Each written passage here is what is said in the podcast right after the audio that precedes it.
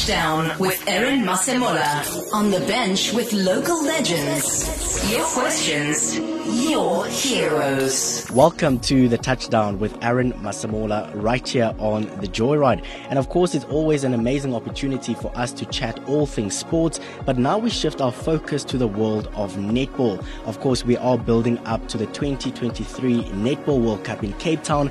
Before then, we do have the Commonwealth Games. And of course, the baby Proteas are getting ready for the Spar Challenge and they will be taking part in the Netball World Youth Cup in Fiji in December as well. But joining me is the president of Netball South Africa. Her name is Cecilia Molokwane. Cecilia, how are you doing? I'm fine, thanks, and you, Aaron. And how is your day so far in Bloemfontein?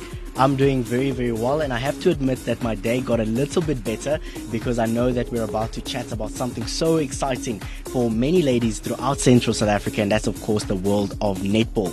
But I would love to touch on the baby Proteas. We know that they are currently getting ready for the Spar Challenge that is currently taking place in Cape Town, and that tournament starts in March, but also you guys are building up to the Netball Youth World Cup that will be taking place in Fiji in December. From an administrative point of view, how is everything going behind the scenes? Everything is going well. The baby Proteas are preparing. They went to a camp. We selected a team um, last week to say this is the team that we have that will be playing in the Spar Challenge, whereby Uganda will be playing this, the the Proteas, the, the senior Proteas, and Uganda and, and Namibia. And we roped in the President's 12 and we also roped in the baby Proteas to come in for them to get coach time and get game time.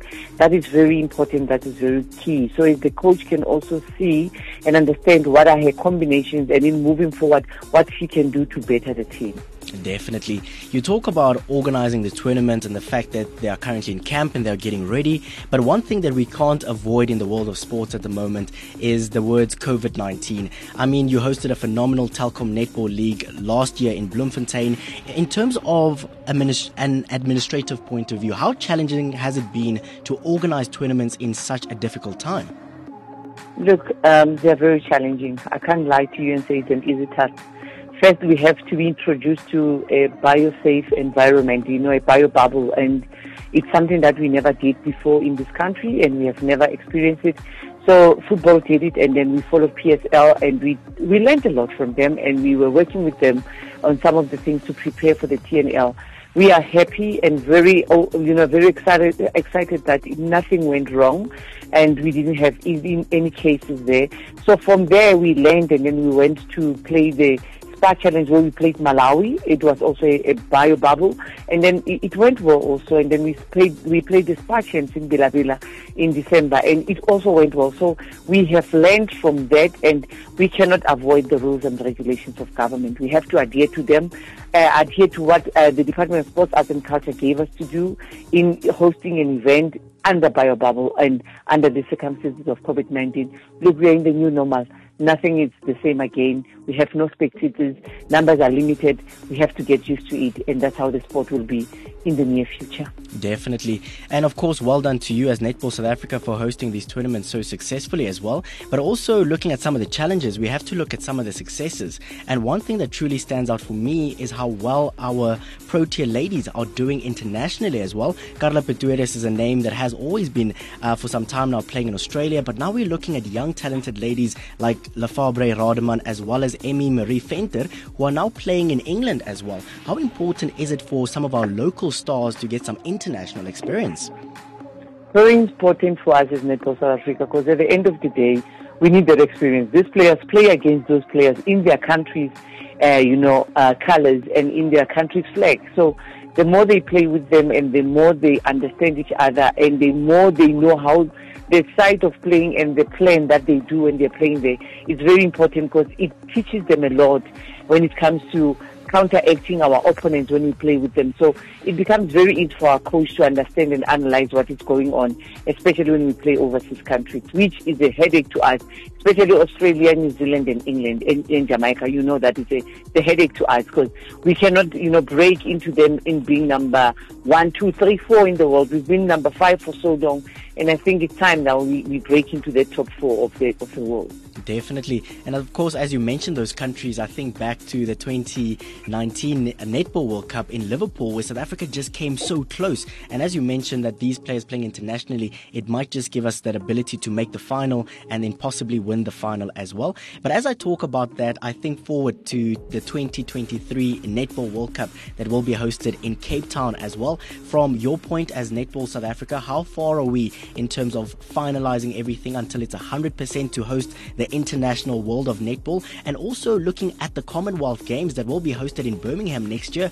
From an administrative point of view, how are things going in terms of planning for these big tournaments that are coming up? Let's first talk about the 2022 um, Commonwealth Games in Birmingham. I mean, for us to want to play games the way we're playing and we want to go overseas and play games, it's for the preparation for the 2022 Commonwealth Games, which will be a very good preparation for us as a country in moving to 2023. So as, as you rightfully said, I think you said it so rightfully and so correctly to say we want to lift the trophy in 2023. But we cannot lift it without playing games and we cannot lift it without going to Commonwealth Games and playing against the best of the best in the world. So we are, ha- we are happy and excited because with Commonwealth Games, it's all about the world ranking, who's number one to to number 10 in the world and then we play. So as we're number 5 in the world, we've automatically qualified for the Commonwealth Games, which puts us at an advantage because we will be playing there and people are scared of South Africa now, especially the scare that we gave Australia in the 2019 World Championships when we, they only beat us by two goals and that was, you know, a, a, a history in the making in the country and that we went to the semi-finals after 24 years. I mean, that was really something good for the country to to watch and and you know experience. So to me, it's let's let's focus on you know getting to 2022 Commonwealth Games. After that, we know better. Then we go to 2023. However, all these games that we're playing are preparation towards the big one, which is 2023, where we'll be lifting the trophy in Cape Town. Definitely. I love the confidence, uh, President. Of course, I want to touch on something that, that's incredibly important in the world of sports, and it's something that we can't ignore. And that's the issue of money and investment into any particular sport. And looking at the sport of netball, we have seen Telkom as well as Puma South Africa supporting the ladies and saying, ladies, we want you to play at the highest level. How important is it for corporates to support the ladies to ensure that we take the ladies from where they currently are until the next level? This is the time for women. This is the time for women's sport to shine, to go out there and be recognized and be given, you know, the credit and the recognition they need. Women's sport have been doing so well in the country, it's not recognized. I don't understand. I always say, you know, people that take decisions in boardrooms are men. And guess what? What is funny? Who gave birth to men? It's us as women. So it's time that you support us and recognize the, the, the good works that we have done as women's sport. And I think in the past two, three years, women's sport has been doing better than even the male, you know, dominated sport. So it's time for us to say we have not in a, at your doors. We have, we have jumped to every level that you want us to jump to. We have proven our worth and we know our worth. So it's time for you to believe in us so as we can do better than what we are because we cannot do better than what we are if we don't have the coffers in the pocket and we don't have the money that are going to make us be able to do what we want to do. We want to turn netball professional. You can't turn netball professional without having the money, we, without having the investors investing in the sport that they love most. So we must be very careful and we must be very optimistic and say to ourselves, we, this is the time for us and this is the time for women and this, is the time for women's sport and for women's sport to shine and believe in us, we'll never disappoint go out there and look at how beautifully women's sport is doing and you'll see that we will never disappoint. So I'm begging the corporate world and everybody to believe in us as women's sport, especially believe in us as netball, because we are the biggest federation of women in the country and the second biggest federation in the country after football. So there's no reason for not believing in us. As we're going to host the World Cup, who doesn't want to associate with the winner? We are the winners. associated with us and you'll never be disappointed. Definitely. President of Netball South Africa, I would love to put your head on the block at the moment. I would love a prediction from your side. I know that the ladies are confident, but can we possibly see a gold medal at the Commonwealth Games next year? And of course, can we lift that trophy in Cape Town in 2023? We're lifting this trophy in 2023. In Birmingham, a medal let me not say which color of the medal, yes. however, a medal. Absolutely fantastic. Cecilia, thank you so much for your time. We really do appreciate it. But most importantly, we as Central South Africa would like to thank you and your organization for the amazing work that you guys are doing in terms of building the sport of netball and taking it to the international stage. Thank you so much. My pleasure. Touchdown with Aaron Masemola. On the bench with local legends. OFM Sport.